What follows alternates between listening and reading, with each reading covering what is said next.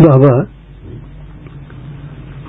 आपने जीवन विद्या के अंतर्गत, जीवन विद्या के एक स्वरूप को हम लोगों के सामने आपने प्रस्तुत किया।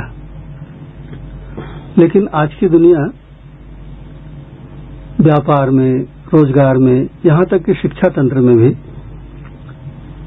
लाभ कमाने की तरफ़ दौड़ रही है, जिसको आपने लाभोन्माद, लाभ का पागलपन ऐसा आपने नाम दिया। इससे विश्व में जो राजनीतिक, सामाजिक, आर्थिक जो समस्याएँ उत्पन्न हुई हैं, उन समस्याओं का निदान इस लाभोन्माद से लाभ के पीछे पागल होकर दौड़ने से नहीं मिलेगा, ऐसा आपका कहना है। तो इसके विकल्प के रूप में अगर इस पद्धति को मानव जाति छोड़ देती है, लाभ कमाने के चक्कर को छोड़ने के लिए सोचती है तो उसका विकल्प क्या होगा? आपके आपके मुँह से हम लोगों ने कई बार एक आवर्तनशील अर्थ चिंतन का स्वरूप हो सकता है, जिसके द्वारा अर्थ संबंधी, व्यापार तंत्र संबंधी सारी समस्याओं का समाधान मानव जाति को विश्व स्तर पर मिलेगा। ऐसा आपके मुँह से हम लोगों ने बार बार सुना। तो उस बात को जरा हम लोगों के सामने स्पष्ट करके समझाइए।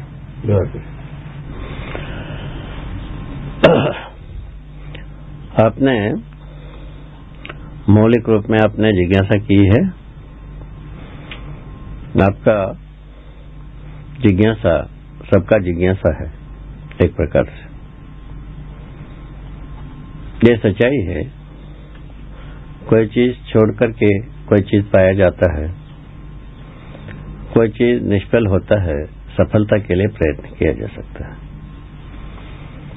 जो निष्फलता या दिशा विहीनता या लक्ष्य इस प्रकार की स्थिति में जो मानव फंस गया है, कुल मिला के, लक्ष्य से भी वंचित हो गई है और दिशा से भी वंचित है। दिशा और लक्ष्य दोनों से वंचित होने के उपरांत, जो इन दिशा और लक्ष्य के बीच में तो सारा योजना और कार्यक्रम होता है। हम इनमें कार्यक्रम का भी कहीं भी निश्चयता बन नहीं पाया। कार्यक्रम का निश्चयता तभी बन पाता है, लक्ष्य स्थिर हो और दिशा निश्चित हो। तभी कार्यक्रम की निश्चय हो पाता है। जिसमें तात्विक रूप में विवेक सम्मत विज्ञान विज्ञान सम्मत विवेक, दोनों का तालमेल एक संगीत के रूप में, गति के रूप में, तालमेल के रूप में हमको मिल जाती है। यही मुख्य बात।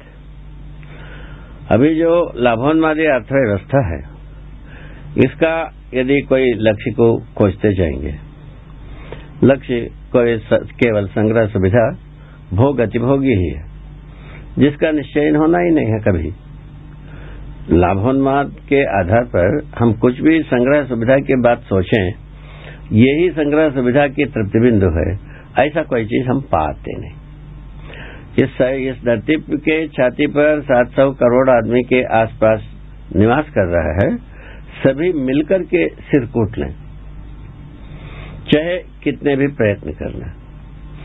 तो संग्रह सुविधा का तृप्त बिंदु कोई भी एक आदमी या 700 करोड़ आदमी मिलकर के तैयार नहीं कर पाते हैं, तय नहीं कर पाते हैं और प्रमाणित नहीं कर पाते यही दिशा विहीनता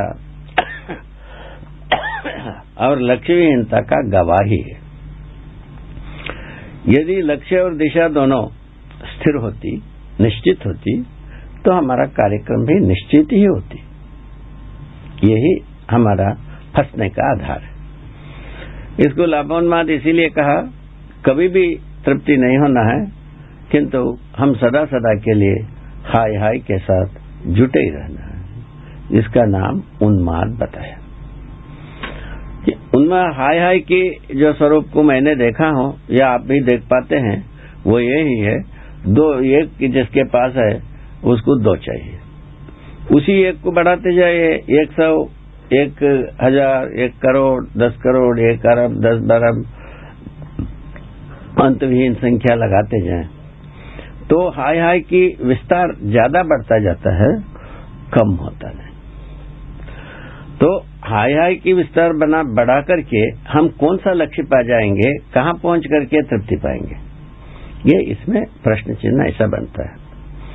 उसके बाद उससे संग्रह सुविधा हम पा भी जाएँ, कुछ भी पा जाएँ, उसका नियोजन भोग, अतिभोग बहुभोग के सीमा में ही हो पाता है, और कोई इसका गम्यस्थली है भी नहीं है। तो अतिभोग, बहुभोग के बारे में सोचते हैं आज तक भोग से तृप्ति पाना किसी को हुआ नहीं। इन दोनों स्थितियों में हम, इन दोनों गवाहियों के स्थितियों में हम ये निष्कर्ष पाए हैं, ये उन्माद है। और कोई कारण नहीं। हम कोई निश्चय नहीं पाते हैं तो उन्माद नहीं तो क्या चीज़ है भाई? इस प्रकार की 700 करोड़ आदमी का 700 करोड़ आदमी जब उन्मादित होगा, इसे छुटाने वाला कौन है? कौन छुटाएगा भाई? ये एक बहुत बड़ी भारी संकट का संकट के रूप में प्रश्न है। इन प्रश्न को दूर करने के क्रम में ही ये अनुसंधान हुई क्या अनुसंधान हो गया? कोई अनुसंधान का मतलब नहीं है कि कोई पहाड़ उतर गया। ऐसा कुछ नहीं है। आप हम क्या चाहते हैं? तृप्ति चाहते हैं?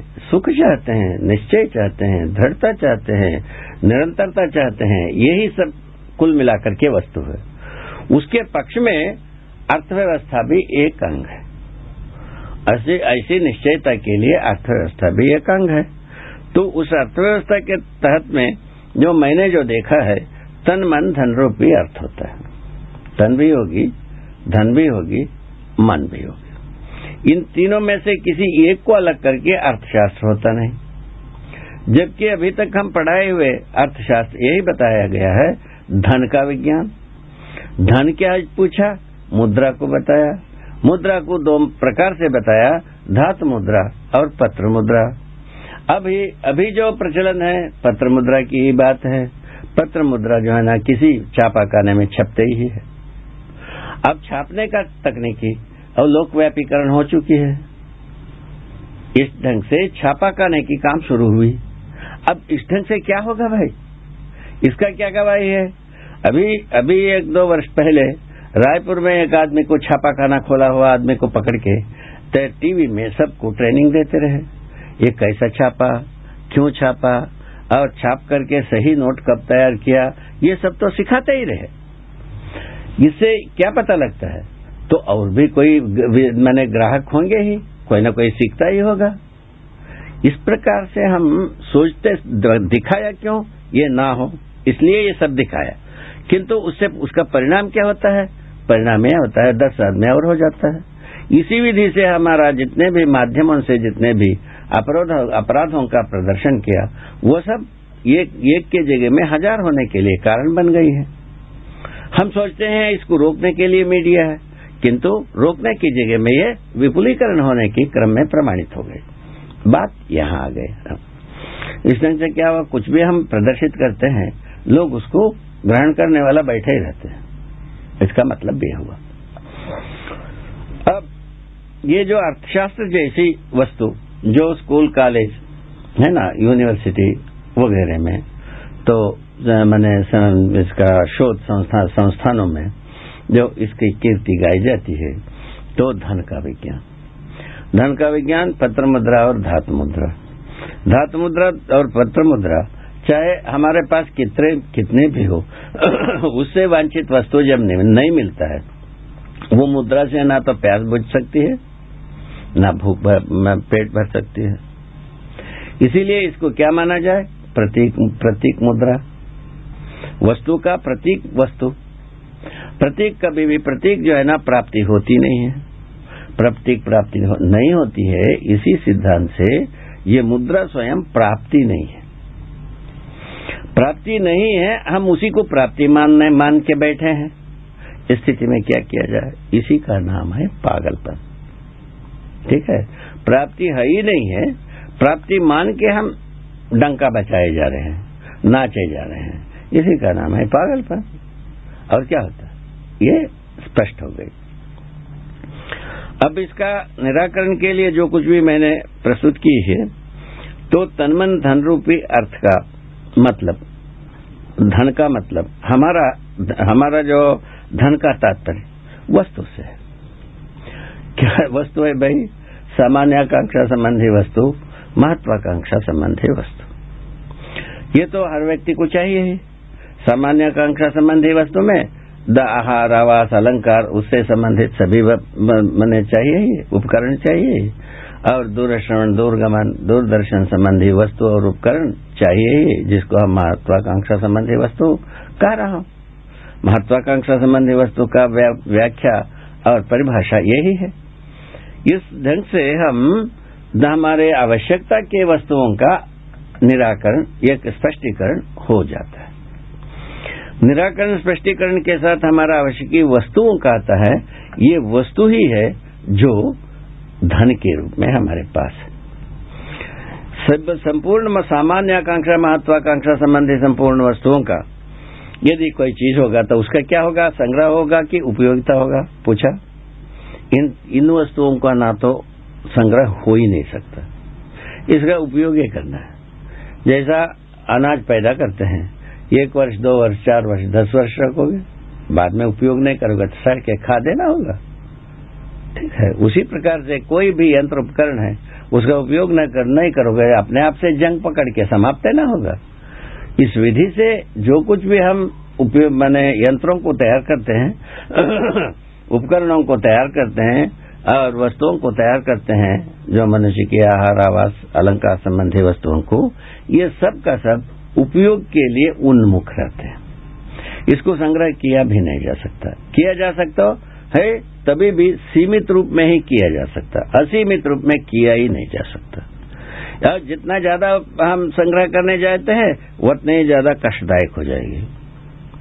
इसीलिए इसका उपयोगिता भावी हो जाता है।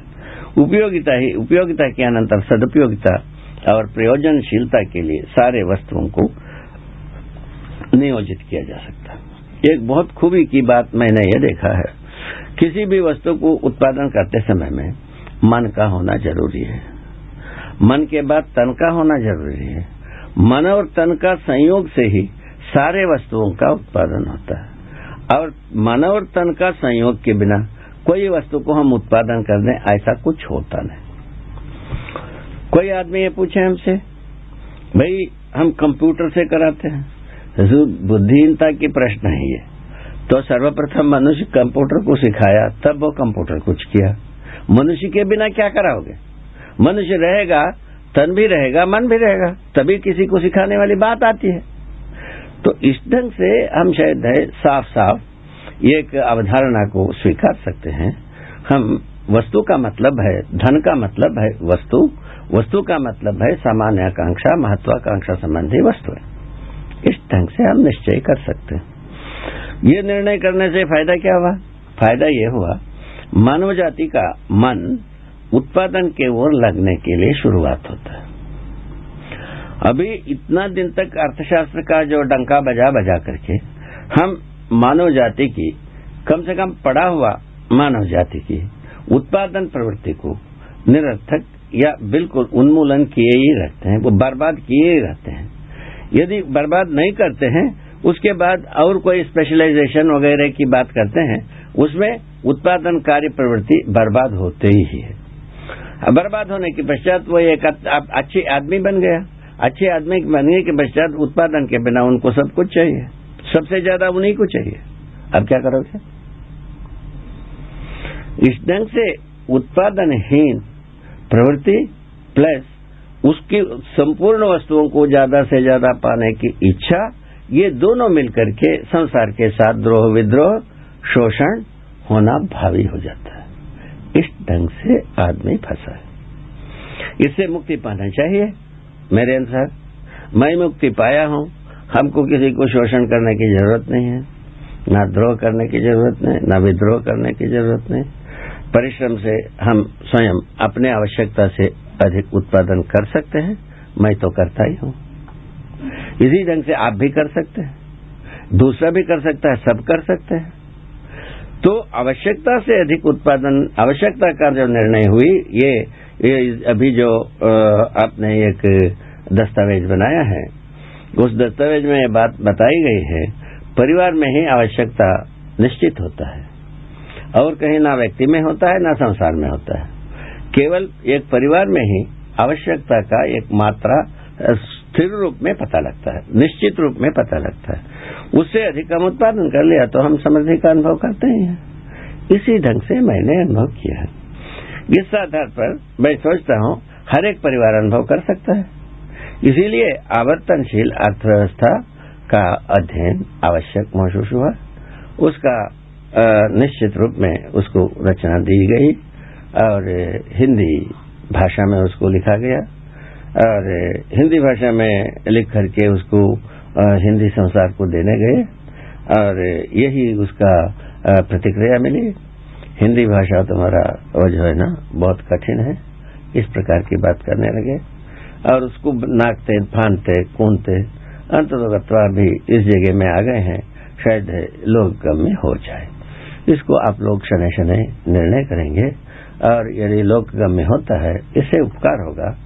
और इससे कभी भी लोक का, संसार का, आदमी का, एक आदमी का, एक परिवार का, एक संसार का कहीं भी क्षति होने वाला नहीं। होगा तो उपकारी होगा, नहीं तो छुपे रहेगा। ये स्थिति की है, ये शास्त्र। तो हमें यदि शोषण युद्ध से मुक्त होना है, द्रोह विद्रोह से बाज आना ही है। द्रोह विद्रोह से बाज आए बिना शोषण और युद्ध रुकने वाला नहीं है। कहीं भी। जो राजनीति अपने मन से, जैसा कूटनीति के नाम से सबको अपना लिया है तो इससे कहीं भी अमन चयन होने वाला नहीं। तो अमन चयन होने के लिए क्या चाहिए? तो हमारा आवर्तनशीलता, अर्थ का आवर्तनशीलता चाहिए। जैसा तनमन धन रूपी अर्थ का, हम प्राकृतिक ऐश्वर्य पर नियोजन किया। वो नियोजन से उत्पादित वस्तु हमारा तन के लिए पोषण संरक्षण, समाज गति का आधार बन गया। तो पुनः हमारा इसी समाज गति, पोषण संरक्षण के आधार पर हम पुनः वस्तु को निर्मित करने योग्य हो इस ढंग से यह आवर्तनशील है। मनुष्य अपना शक्तियों को, ताकत को, विचार शक्ति के साथ साथ शरीर के द्वारा प्राकृतिक ऐश्वर्य पर श्रम नियोजन करता है। फलस्वरूप वस्तु निर्मित होता है। वस्तु वह जितना चाहिए हमको उससे ज़्यादा हम निर्मित कर ही सकते हैं। इस ढंग से हम समृद्धि का अनुभव कर सकते हैं। हाय हाय से मुक्त होने की बात यहाँ आता है। हम्म, ये निश्चित है ये एक परिवार यदि करता है इसमें कोई चीज़ छूटने वाला क्या है? ये बात है। आपने इसको छोड़ा कैसा जाए इसका विकल्प क्या है? ऐसा आपने पूछा है। तो इसमें छोड़ने की कोई चीज़ नहीं आती है। हम पहले से हम तृप्ति चाह रहे हैं सुखी होना चाह रहे हैं। सबसे खूबी ये है। हम तृप्त नहीं हो पा रहे हैं, इसीलिए तृप्ति के लिए जो उपाय खोजते ही उपाय खोजते खोजते तृप्ति का उपाय आता है तो अपनाते ही हैं। इसमें छोड़ने वाली कोई चीज़ नहीं हुआ, गलती को सही में बदलने की बात आई। ठीक है? अपराध को न्याय में बदलने वाली बात आई। और युद्ध को सहस्तित्व में बदलने वाली बात आई। द्रोह को सौजन्यता में बदलने वाली बात आई।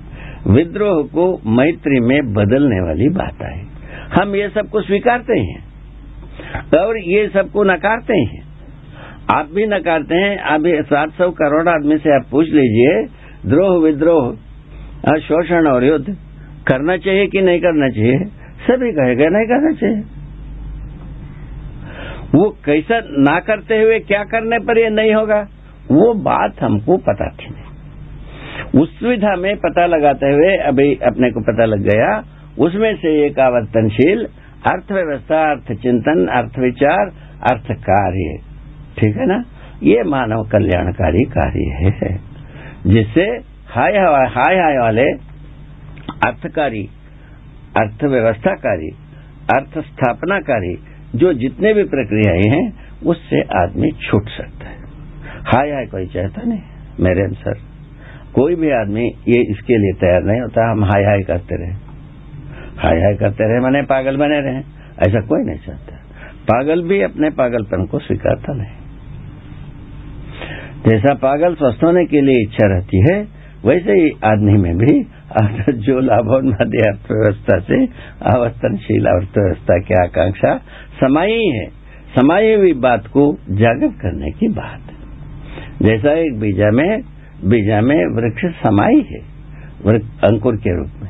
उसको जगाने की बात ठीक है? तो हर मनुष्य में शुभाकांक्षा समाई है, उसको जगाने की बात है। वो जगाने के क्रम में आवर्तनशील अर्थव्यवस्था एक अविभाज्य स्वरूप है। उसका स्वरूप यही है, उसका मूल सिद्धांत तो श्रम नियोजन, श्रम विनिमय सिद्धांत। श्रम नियोजन तो पूरा का पूरा प्राकृतिक ऐश्वर्य पर ही होगा। जन धरती के साथ ही होगा, हवाई के हवा के साथ होगा, पानी के साथ होगा, और कहाँ होगा? श्रम नियोजन यही होगा। इसी में से हमारा महत्वाकांक्षा सामान्य आकांक्षा संबंधी वस्तुओं को निर्मित करना है। निर्मित करते ही है। ये तो बात हम अपना लिए पा लिया है। किंतु इसमें तृप्ति पाना, पाया, पाना बना नहीं। तृप्ति पाना कब बनता है? हम आवर्तनशील अर्थविधि से चलते हैं। संग्रह सुविधा विधि से चल करके भी नहीं हुआ और भोग अतिभोग, उस भोग भोग के आधार पर भी नहीं हुआ। ये कुल मिलाकर के मतलब। तो ये नहीं होना स्वीकार नहीं है किसी को भी, होना स्वीकार है। नहीं, कोई किसी को स्वीकार नहीं है। इसीलिए होना क्या चीज़ है? आवर्तनशील अर्थव्यवस्था ही होना है, वर्तमान है। प्रकृति सहज है, नियति सहज है सहस्तित्व सहज है। इसीलिए आवर्तनशील अर्थव्यवस्था को हमें पूरा अध्ययन करना चाहिए, कर्तलगत करना चाहिए, और अपने जीवन में चरितार्थ करना चाहिए, और अब स्वयं संतुष्ट होना चाहिए, और दूसरे की संतुष्टि के लिए हम स्रोत बनना चाहिए। बाबा, आदमी आदमी के बीच विसंगति की दुर्गति को देखकर कार्ल मार्क्स ने एक वाद दिया, साम्यवाद। उस साम्यवाद ने साम्यवाद में पूंजी की उसने अपनी एक अवधारणा दी है और उसको द्वंद के ऊपर उन्होंने आधारित किया है। इसलिए उस वाद को द्वंदात्मक भौतिकवाद ऐसा उसने नाम दिया। उसने यह सपना दिखाया कि मनुष्य मनुष्य के बीच जो दुर्गति का क्रम है, आर्थिक विषमताओं के चलते, उसकी निवृत्ति इस साम्यवाद के द्वारा एक राजनीतिक व्यवस्था के अवतरण से संपन्न हो पाएगी। पिछले सत्तर वर्षों में साम्यवाद को दो तिहाई संसार ने स्वीकार किया। उसके ऊपर गहरे प्रयोग हुए। उसकी वजह से करोड़ों आदमियों ने बहुत सारी यातनाओं को भी उस स्वर्ग के उतरने के आशा से, आशा के वशीभूत होकर उसको झेला भी। लेकिन अभी हमने देखा कि साम्यवाद सारी धरती में कम से कम प्रयोगात्मक रूप में तो बहुत बुरी तरह से असफल हो गया। हम लोगों ने और विश्व के इतिहास ने इस बात को साबित कर दिया कि द्वंद्व जो है आदमी के जीवन में सुखी होने का आधार नहीं बनता। ऐसी स्थिति में आपके मुँह से जो हम लोगों ने कई बार सुना, व्यवहारात्मक जनवाद। इसके द्वारा आप मानव मानव के बीच संबंधों को और मानव मानव के बीच खड़ी होने वाली विसंगतियों को, समस्याओं को दूर करके समाधान तक पहुँचाया जा सकता है। ऐसा आपने बार बार कहने की कोशिश की है, इस व्यवहारात्मक जनवाद को, जो कार्ल मार्क्स के द्वंदात्मक भौतिकवाद का विकल्प साबित हो सकता है, उसके स्वरूप को जरा स्पष्ट करके समझाइए। बहुत अच्छी बात आपने पूछी है। यद्यपि जो दस्तावेज़ अभी अपन तैयार किए हैं, इस मुद्दे पर चर्चा हो चुकी है। जो द्वंद्वात्मक भौतिकवाद का परिकल्पना यह है, जो कुछ भी काम चल रहा है, खींचातानी से चल रहा है। एक दूसरे के बल को परस्परता में प्रयोग करने के आधार पर चल रहा है। ऐसा अवधारणा है। उसका और छोटी सी व्यवहारिक भाषा यह है, आपके साथ मेरा बल प्रयोग होता है। आपका बल प्रयोग मेरे साथ होता है, इसीलिए दोनों का काम चलता है। ऐसा सोचा जाता है। दोनों का विकास होता है, या एक का नाश होता है, एक का विकास होता है, ऐसा सोचा जाता है। इसी आधार पर बल जो बलवान होता है वो ही रहने योग्य वस्तु है, बलहीन रहने योग्य वस्तु नहीं है, ऐसा माना जाता है। द्वंद्वात्मक भौतिकवाद के अनुसार, भला? तो मैंने जो अस्तित्व में देखा है अस्तित्व तो स्वयं में कोई खींचातानी नहीं है। एक मैंने एक दूसरे का बल प्र, बल प्रदर्शन नहीं है। और ये सब बल संपन्नता की बात है। प्रत्येक एक अपने में बल संपन्न होने की स्थिति को मैंने देखा है। एक परमाणु अंश भी बल संपन्न है परमाणु भी बल संपन्न है अणु भी बल संपन्न है अणुरचित रचना भी बल संपन्न है। और परमाणु ही भौतिक क्रियाकलाप के रूप में भी अवतरित है और सही परिवेशों को सही परिस्थितियों को पा करके। तो सही परिवेश, परिस्थिति का मतलब इतने ही है। ब्रह्मांडी परिस्थितियाँ और स्वयं स्वयं के वातावरण, जो कुछ भी एक धरती है, एक धरती के धरती के इसमें, सतह में जो कुछ भी वस्तुएँ हैं, ये ये एक दूसरे के लिए वातावरण हो जाते हैं। इस ढंग से ये सब अनुकूल होने की बात इसी विधि से आई सभी बल, संपन्न है। एक दूसरे के साथ आदान प्रदान के रूप में पूरकता विधि को संपन्न करने योग्य है। फलस्वरूप विकास है। ऐसा मैंने देखा है। तो भौतिकवादियों का नज़र में कैसी आई है? एक दूसरे के लिए खींचातानी है। एक दूसरे के ऊपर बल प्रयोग कर रहे हैं। जो बल प्रयोग में जो सफल हो जाता है वो रह जाता है। बल प्रयोग में हार जाता है वो मिट जाता है। ऐसा कुछ सोचते हैं। ये सोचने की बात रही है। अस्तित्व को देखने की बात सर्वथा नहीं रहे। कुल मिला के। अस्तित्व को समझ करके तो ये द्वंद्वात्मक भौतिकवाद लिखा नहीं जा सकता। और कल्पनाशीलता से यही है, हर व्यक्ति अपने अरमान, अहमता को बढ़ाना चाहता है बुद्धिहीनतावश अथवा अज्ञानतावश अथवा मूर्खतावश, ये कुछ न कुछ तो उसका नाम होगा ही। जो जिसको अच्छा लगता है, वही नाम रख ले। तो अंत तो गत्वा बुद्धि की ही बात आती है। बुद्धि सटीक प्रयोग न होने का फल में ही हम ऐसा कुछ सब सोच लेते हैं। हम भर रहेंगे, बाकी सब मिटेगा। हमारा धर्म रहेगा, सभी धर्म नाश होगा। हम भर धरती पर रहेंगे, राज करेंगे, बाकी सब नाश हो जाएँगे। इस प्रकार की हल्ला, दंगा नारा, यह सब तो हर दिन सुनने को मिलता ही है। ये सब सेक्सली की कथा है। कुल मिला के।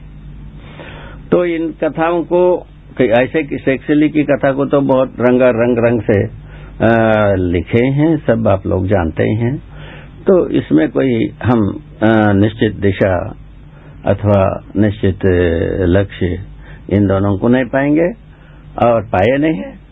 इसका गवाही यही है। अभी तक तो हम निश्चित लक्ष्य पाए। ना निश्चित लक्ष्य पाए। दोनों नहीं पाने के आधार पर ना हम निश्चित कार्यक्रम पा पाते हैं। दिशा और लक्ष्य निश्चित होने के बाद ही निश्चित कार्यक्रम की बाहरी आती है। ये मैंने सटीक देखा है। और इसको हम अध्ययन कराता हूँ। जो अध्ययन करना चाहते हैं, उनको सटीक अध्ययन कराते हैं। तो ये हमारा हर दिन की रोजमर्रे की काम है। इसमें आपका किसी का हम बहुत बड़ी भारी हेसान कर रहा हूँ, ऐसा भी बात नहीं है। मैं कोई उपकार कर रहा हूँ, ऐसा भी बात नहीं है। हमारा ये काम है, जैसा हवा का काम अपना करता ही है, उजेला का काम अपना करता ही है, पानी का काम अपना करता ही है, धरती का काम अपना करता ही है। ऐसे ही मेरा काम करना ही है शायद, और दूसरा कोई कारण नहीं। ये हम अपने में दृढ़ विश्वास मुझमें समाई हुई है। अभी तक मैं जितने दिन, जितना क्षण, जितना कार्य कर पाया, हम इसी अवधारणा और इसी उद्देश्य लेकर के किया हूँ। इसमें मुझको समाधान, हर हर मोड़ मुद्दा कार्य व्यवहार और हमारा उत्पादन और विनिमय, हर जगह में हमको आसानी से समाधान मिलता जाता है। उससे मैं सुखी हूँ, मेरा परिवार सुखी है। बात इतनी छोटा सा बात। तो मेरा ऐसा देखना है, मेरा आँखों में ऐसा दिखता है, हर परिवार सुखी होना चाहता है, हर मनुष्य सुखी होना ही चाहता है, हर मनुष्य समझदार होना ही चाहता है, कोई आदमी मूर्ख होना नहीं चाहता किसी आदमी को हम पूछें तो मूर्खता मूर्ख हो, वो स्वीकारता ही नहीं। हम तो मूर्ख नहीं भाई तो मूर्खता शायद आप ही के पास होगा। ऐसा कह दिया क्या? गालियाँ देगा। ये तो स्वाभाविक बात है। इसीलिए अस्वीकृत बात किसी को स्वीकृत नहीं है। मुझको भी स्वीकृत नहीं है। मूर्खता। खींचाता नहीं, मुझको स्वीकृत नहीं है। द्वंद्व मुझको स्वीकृत नहीं है। झगड़ा मुझको स्वीकृत नहीं है। द्रोह विद्रोह मुझको स्वीकृत नहीं है। तो कहते हैं भौतिकवादी, द्रोह विद्रोह के बिना कुछ हो ही नहीं सकता। इसीलिए द्रोह विद्रोह जम के करो कहते ठीक है। यह बात हुई द्वंद्वात्मक भौतिकवाद की हसरत। आ, उसके बदले में समाधानात्मक भौतिकवाद इसी नज़रिया से लिखा हुआ है। जो कुछ भी अस्तित्व में है बल संपन्नता है। बल संपन्नता का उपयोग है सदुपयोग है प्रयोजनशीलता यही जागृत जीवन में होने वाली स्वाभाविक खुशबू इतनी है। उसको श्रम नियोजित करते समय में भी सदुपयोग की बात है। और वस्तु को उपयोग करते समय में भी सदुपयोग की बात है। दोनों चीज़ आती है। इसको अपन तालमेल से जोड़कर हम अपने ही विवेक से, अपने विज्ञान से हम समाधान को पा सकते हैं। इसमें इसमें मुख्य मुद्दा यही है, तर्क की बात है ये। वाद का मतलब। तो विज्ञान सम्मत यदि विवेक हो पाता है, विवेक का मतलब प्रयोजन। प्रयोजन विज्ञान सम्मत हो जाए और विवेक, विज्ञान सम्मत हो जाए। विवेक सम्मत हो जाए। ये विवेक सम्मत विज्ञान विज्ञान सम्मत विवेक। विज्ञान सम्मत विवेक का मतलब यही है, वह जो प्रयोजनों को विश्लेषण करने योग्य हो जाए, तर्क। यदि प्रयोजनों को हम विश्लेषण कर नहीं पाते हैं, तब तक हमारा तर्क अधूरा है। तो यहाँ भी एक, हमने एक देखा विज्ञान संसार में ये कहते हैं हम तर्क, संगत भौतिकवाद पहले घोषणा किए हैं। और पहले तर्क तो ये यही आता है मैं क्या है मैं क्या हूँ मैं कौन हूँ क्यों हूँ और हमारा जो शांति अशांति सुख और दुख ये कैसे निर्मित होते हैं इससे हम पीड़ित क्यों होता हूँ खुशी क्यों होता हूँ ये इसका उत्तर विज्ञान से निकलता नहीं। और आज भी हम सोच ले, कल भी सोच ले। इसके लिए प्रयोग, क्या प्रयोग, क्या किया भाई? एक ऐसा एक बनाया विरल वस्तु। उसको यदि नाक से सुंघाया जाए, आदमी हंसने लगता है। ये भी देखा गया। किंतु आदमी हंसता नहीं है। वो विरल वस्तु भीतर जाने से बुद्धि भ्रमित होता है, हंसने लगता है। ऐसे दूसरे विरल वस्तु बनाया, उसको सुंघाया रोने लगता है। तीसरे प्रकार की विरल वस्तु बनाया सुंघाया बेहोश हो जाता है। ये सब हमारा आँखों से देखी हुई बात है।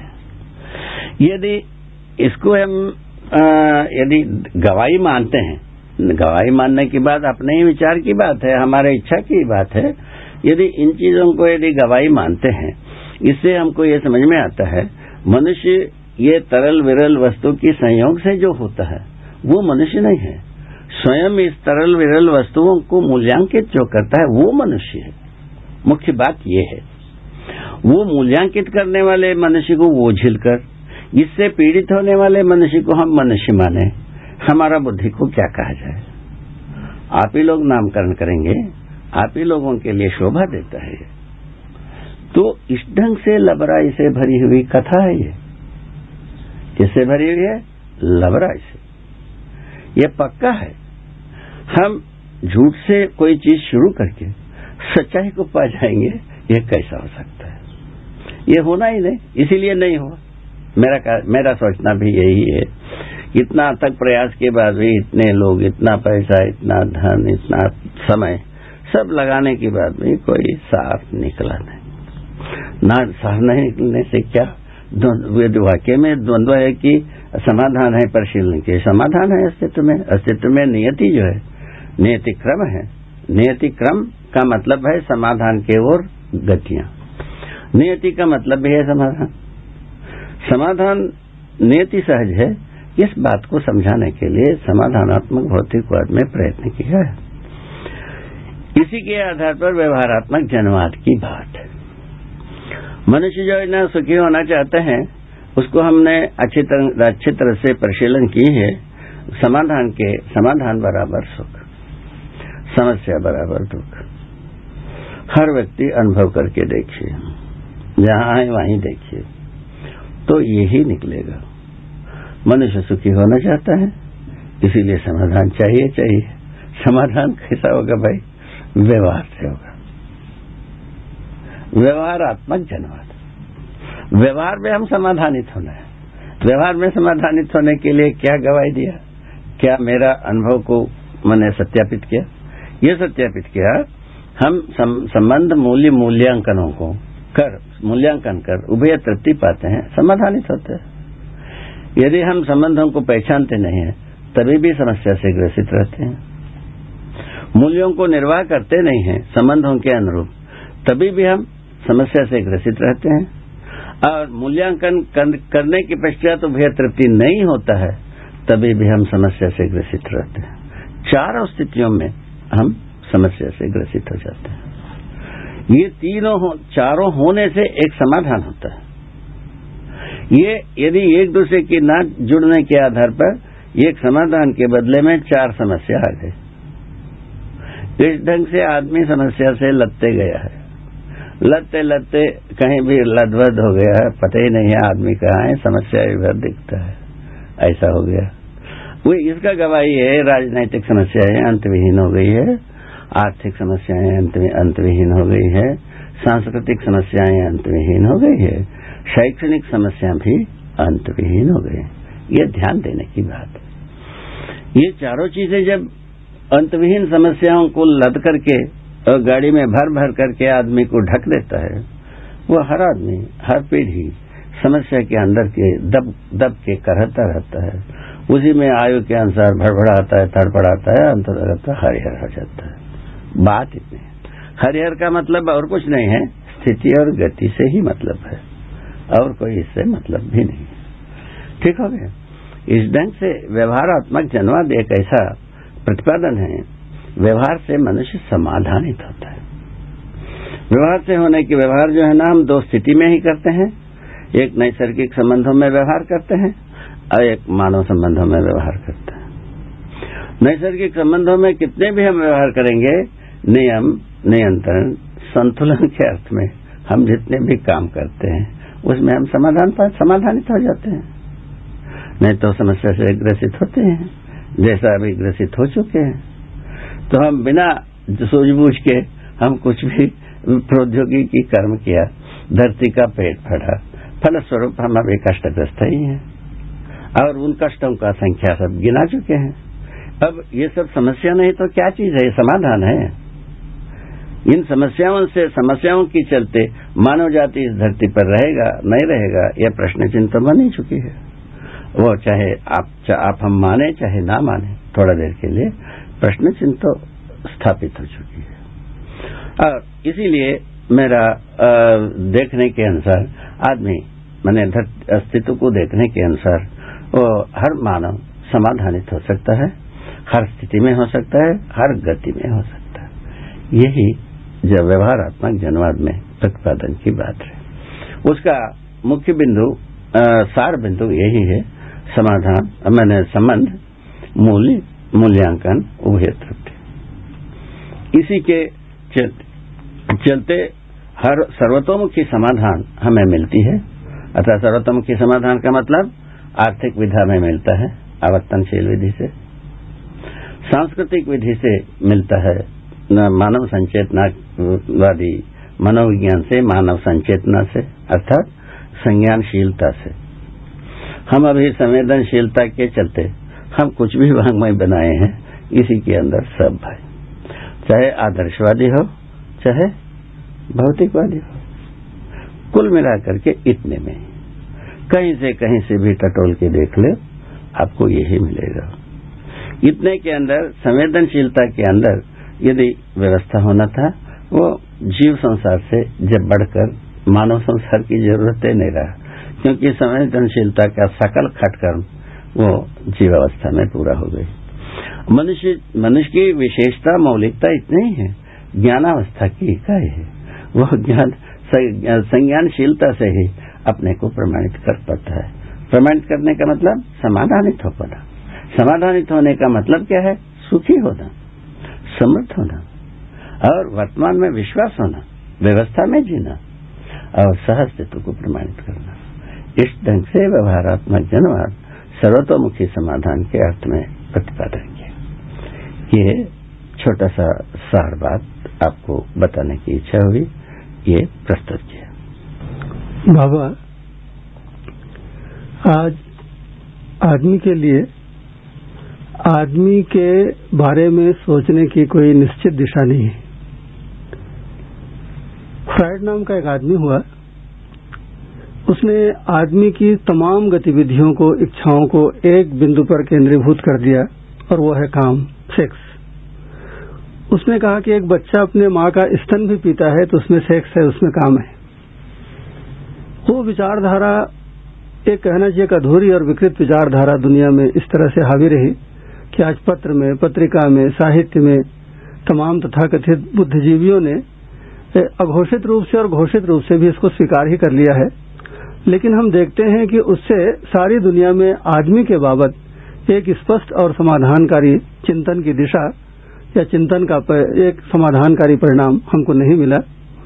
आपके मुँह से बार बार हमने जीवन के बाबत एक शब्द सुना है कि मानव संचेतनावादी मनोविज्ञान, काम मनोविज्ञान, जिसको कि उनके परवर्ती और उनके साथ के लोगों ने भी इनकार किया, बड़ा विवादास्पद रहा, लेकिन चल तो गया ही है।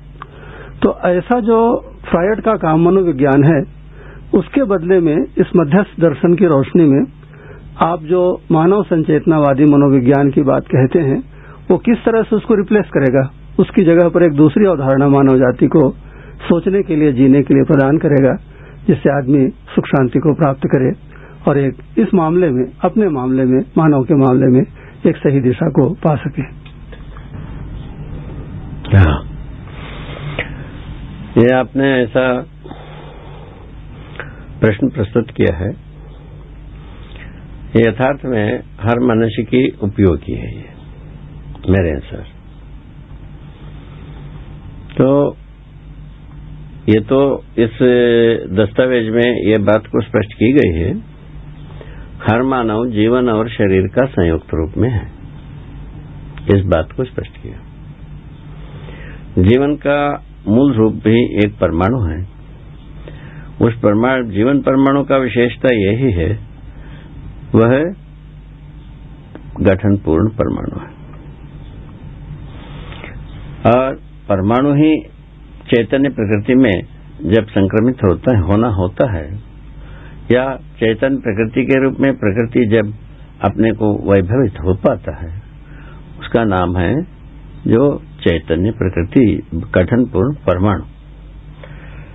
जो गठनपूर्ण परमाणु में विशेषता यही है भार बंधन अणबंधन से मुक्त रहना उनका वैभव है। जीवन किसी अणबंधन को, अणबंधन में आकर अनेक जीवन मिलकर के कोई अण बनाएँगे, ऐसा कभी नहीं होगी। अनेक जीवन मिलकर के एक जीवन रचना करेंगे तो ऐसा भी नहीं होगी। तो जीवन प्रत्येक जीवन भार मुक्त अणबंधन मुक्त रहता है।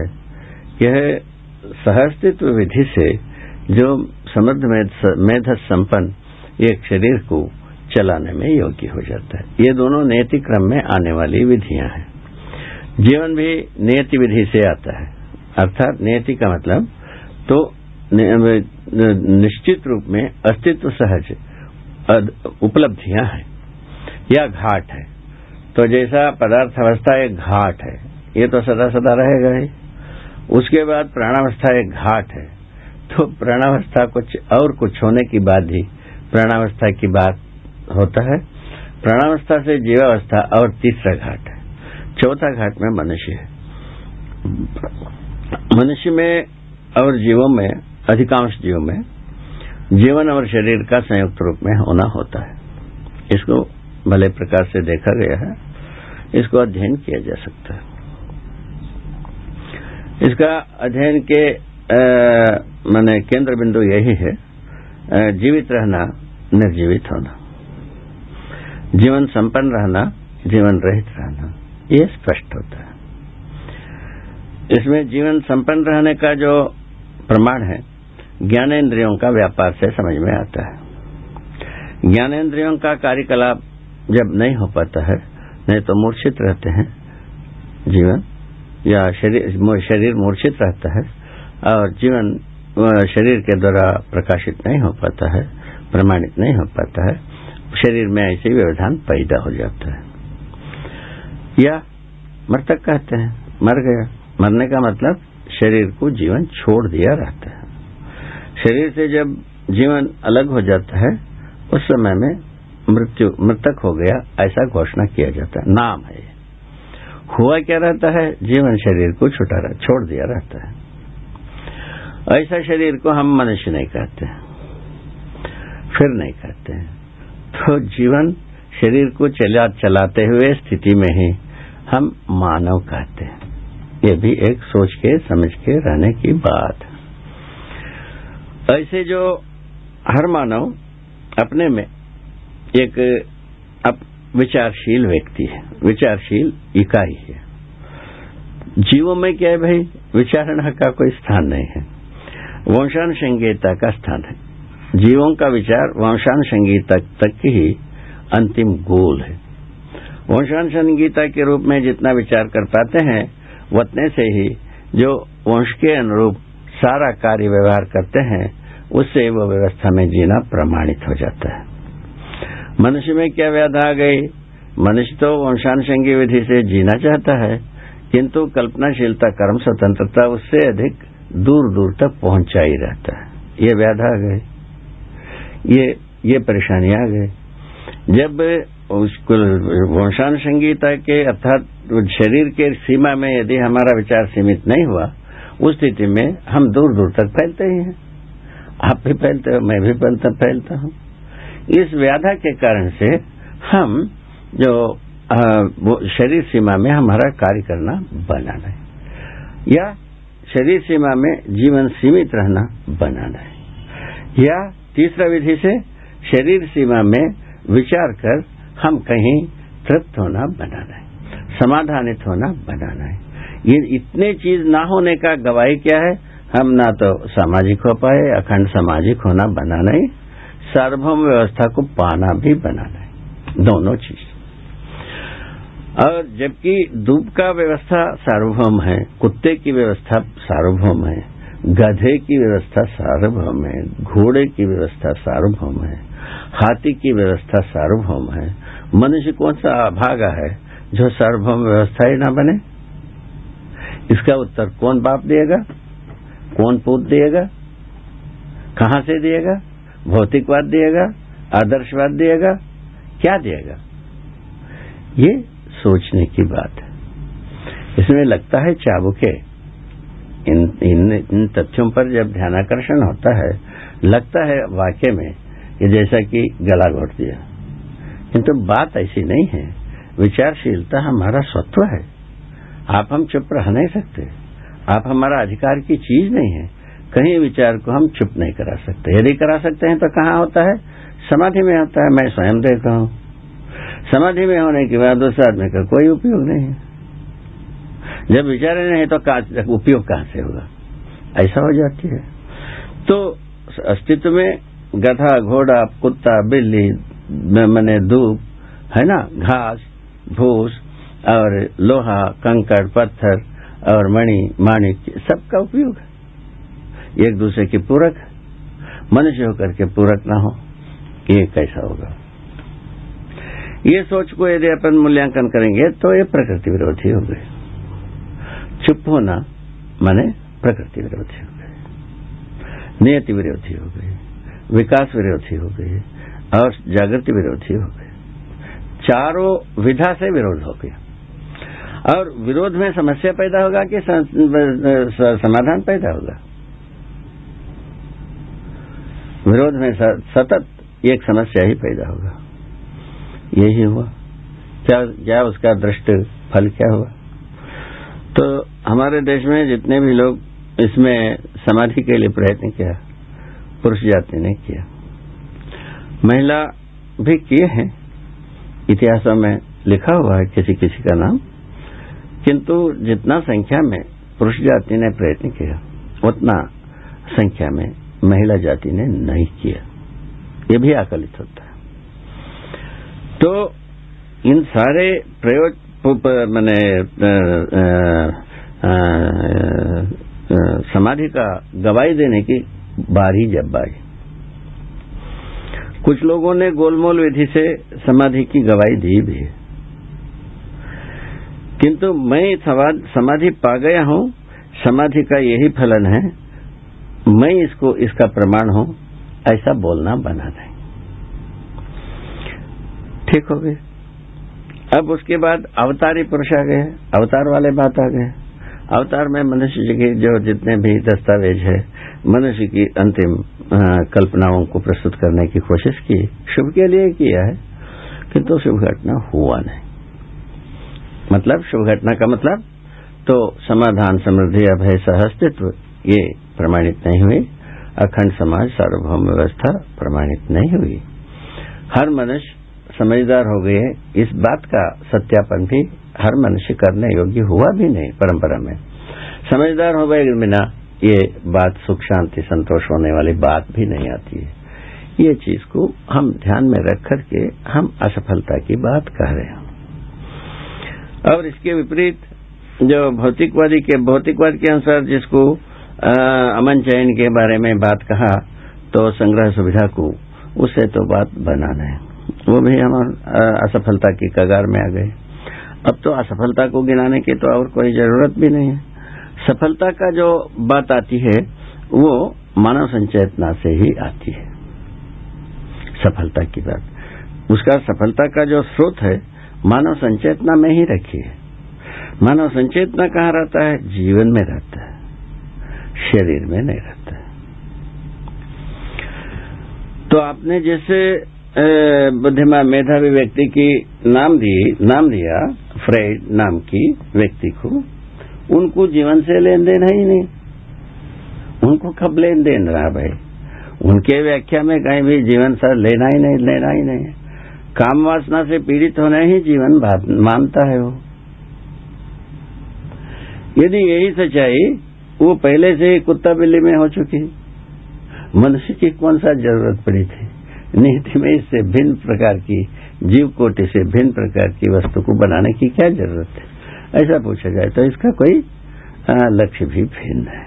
यह एक तर्क, सामान्य तर्क निकलती है। वो भिन्नता क्या है पूछा तो उसमें ये निकल गया, सुखी होना। ठीक है। सुखी होने के लिए समाधानित होना।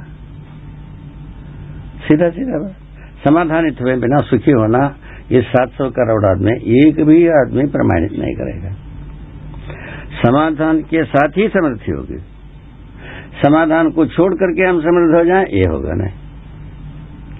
समाधान के बाद विपन्नता रहेगी, ये भी नहीं होगा। सर्वतोमुखी समाधान के बाद विपन्नता बनी रहेगी, ये भी नहीं होगा। समाधान के बिना हम समृद्ध हो जाएँगे।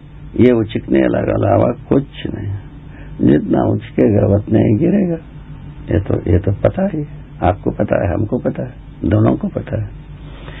इसीलिए इस पर अपने को विचार करने की ज़रूरत है। इस पर विचार करने पर हमें जो समझ में आई, मानव संचेतना का संपूर्णता जो होता है, यह व्याख्यात हुआ है।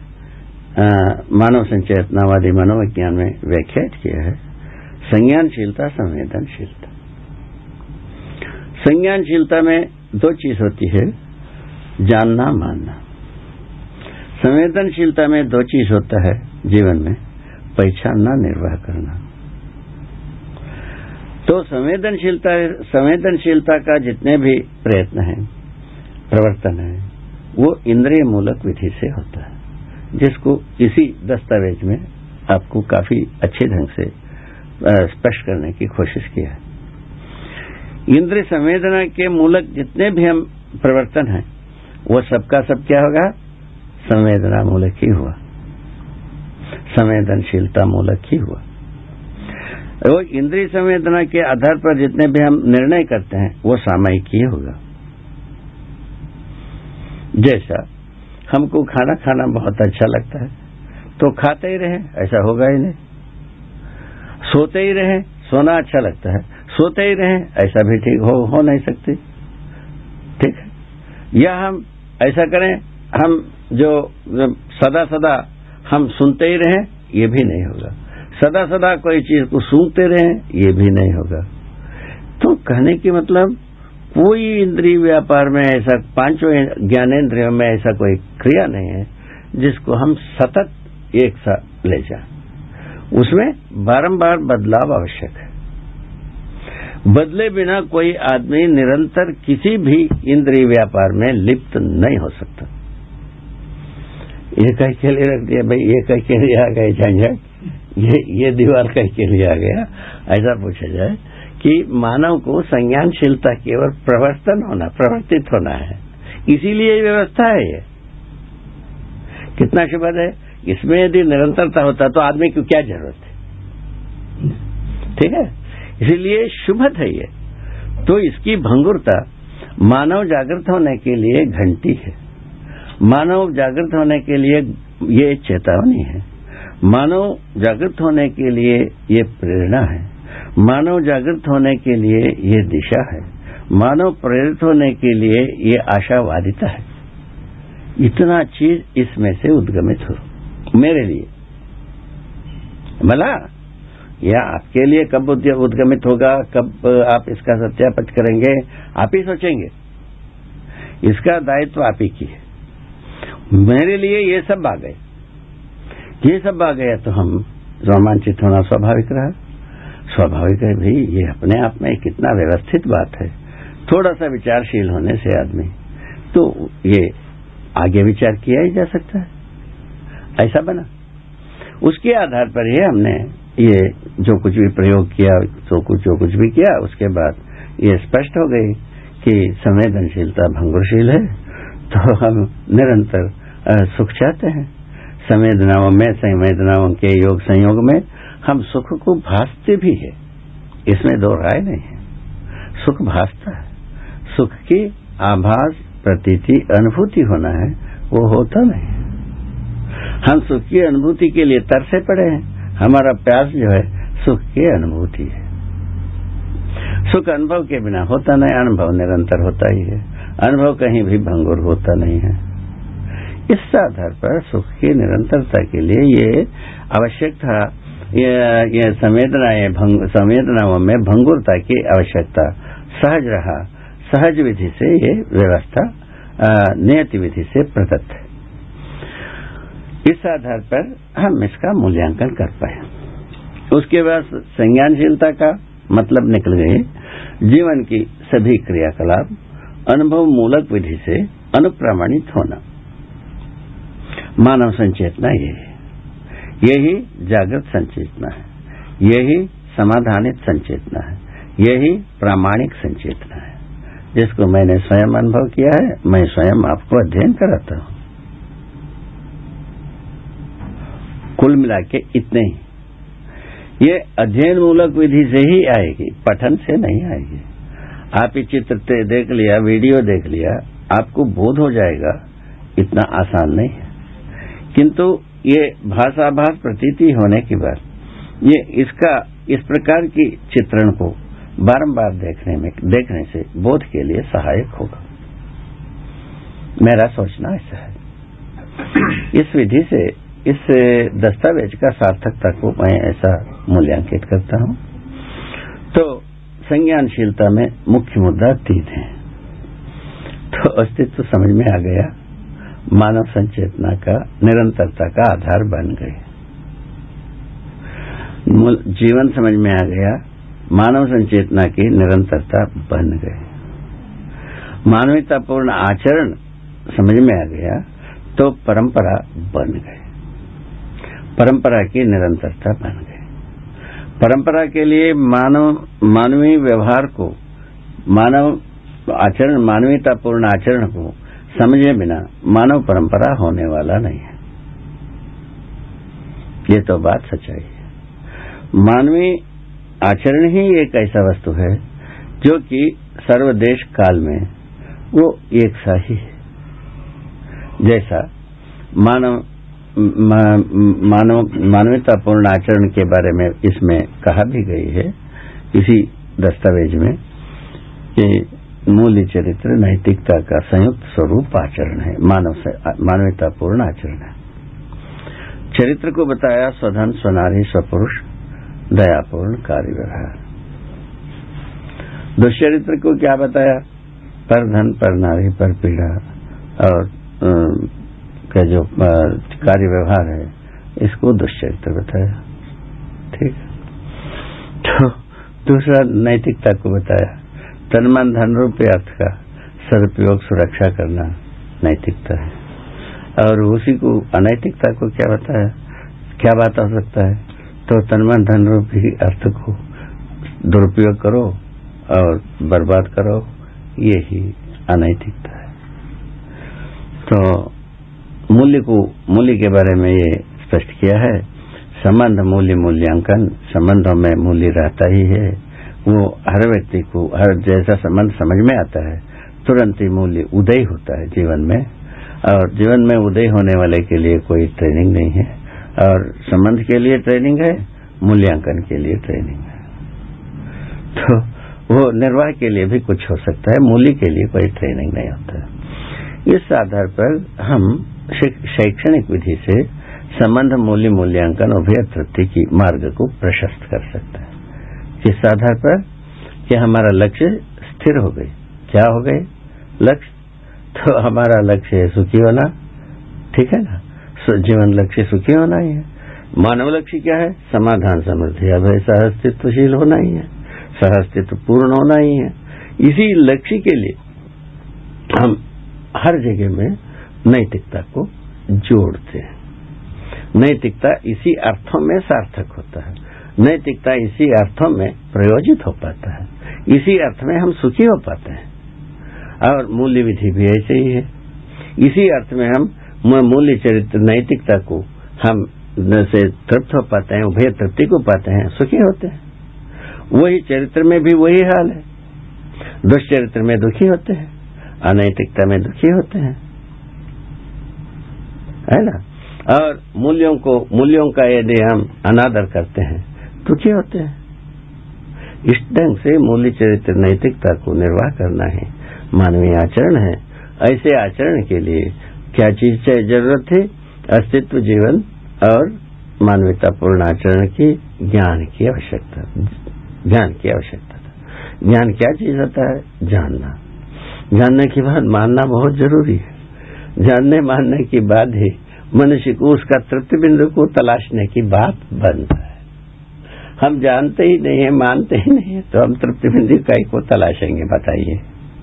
ठीक है? तो दिल्ली को हम जानते हैं और मानते भी हैं। तब हम यहाँ से दिल्ली तक पहुँचने का कार्यक्रम बनाते हैं। हम जानवे नहीं करते हैं मानवे नहीं करते हैं। हम कार्यक्रम कब बनाएँगे भाई? कौन बनाता तो उसी बात ही चंद्रमा में, चंद्रमा को हम जान, चंद्रमा को हम होना मान लिया। मानने के आधार पर जानने के लिए हम तैयारी कर ली। चंद्रमा पर पहुँच भी गए। चंद्रमा पर चंद्रमा पर मनुष्य ने अपने पैर रखे देखा भी, और आया भी। यही सब घटनाएँ हुई है। तो हमारे जानने मानने की तृप्ति बिंदु के लिए बहुत बहुत कुछ करते हैं। तो मुख्य रूप में करने की बात यही है। अस्तित्व समझ में आने से सह अस्तित्व समझ में आता है। सह अस्तित्व समझ में आने के फलस्वरूप हमारा जो व्यवहारिक संचेतना व्यवहारिक चेतना अपने आप से प्रखर हो जाता है। फलस्वरूप मानवतापूर्ण आचरण आते ही निष्पन्न होता है। मनुष्य की जीवन से यह निष्पन्न होने लगता है, क्योंकि सुख ही मनुष्य का जीवन का अभिलाषा है और उसके आधार पर हो जाता है। ये कुल मिलाकर के मानव संचेतनावादी मनोविज्ञान में इस बात की पुष्टि की है। मानव संचेतनावादी विज्ञान मनोविज्ञान में और एक बात का पुष्टि दी है। जीवन में आ, मैंने एक सौ बीस क्रियाकलापों को हमने देखा है। इन 120 क्रियाकलापों को तो कैसा मन में कितना क्रियाकलाप होता है? और वृत्ति में कितना होता है, चित्त में कितना होता है, बुद्धि में कितना होता है, आत्मा में कितना होता है, उसको स्पष्ट करने की कोशिश किया। इससे क्या प्रयोजन? इससे ये प्रयोजन, एक के बाद एक यदि पूरा होता है, मैंने आत्मा में जो क्रिया होने वाला समझ में, मैंने सुनने में आया, और समझ में में आया, वो तृप्ति बिंदु के लिए अनुभव करना बनी जाती है। उसे दूसरों को बोध कराने की अर्हता आती है। तो दूसरों को बोध कराने की बात ही हमारे संपदा का प्रमाण है। हम हमारा मूल संपदा समझदारी है। ये समझदारी का प्रमाण दूसरों को हम समझा दें, तभी हम समझदारी का धनी हो, ये प्रमाण होता है।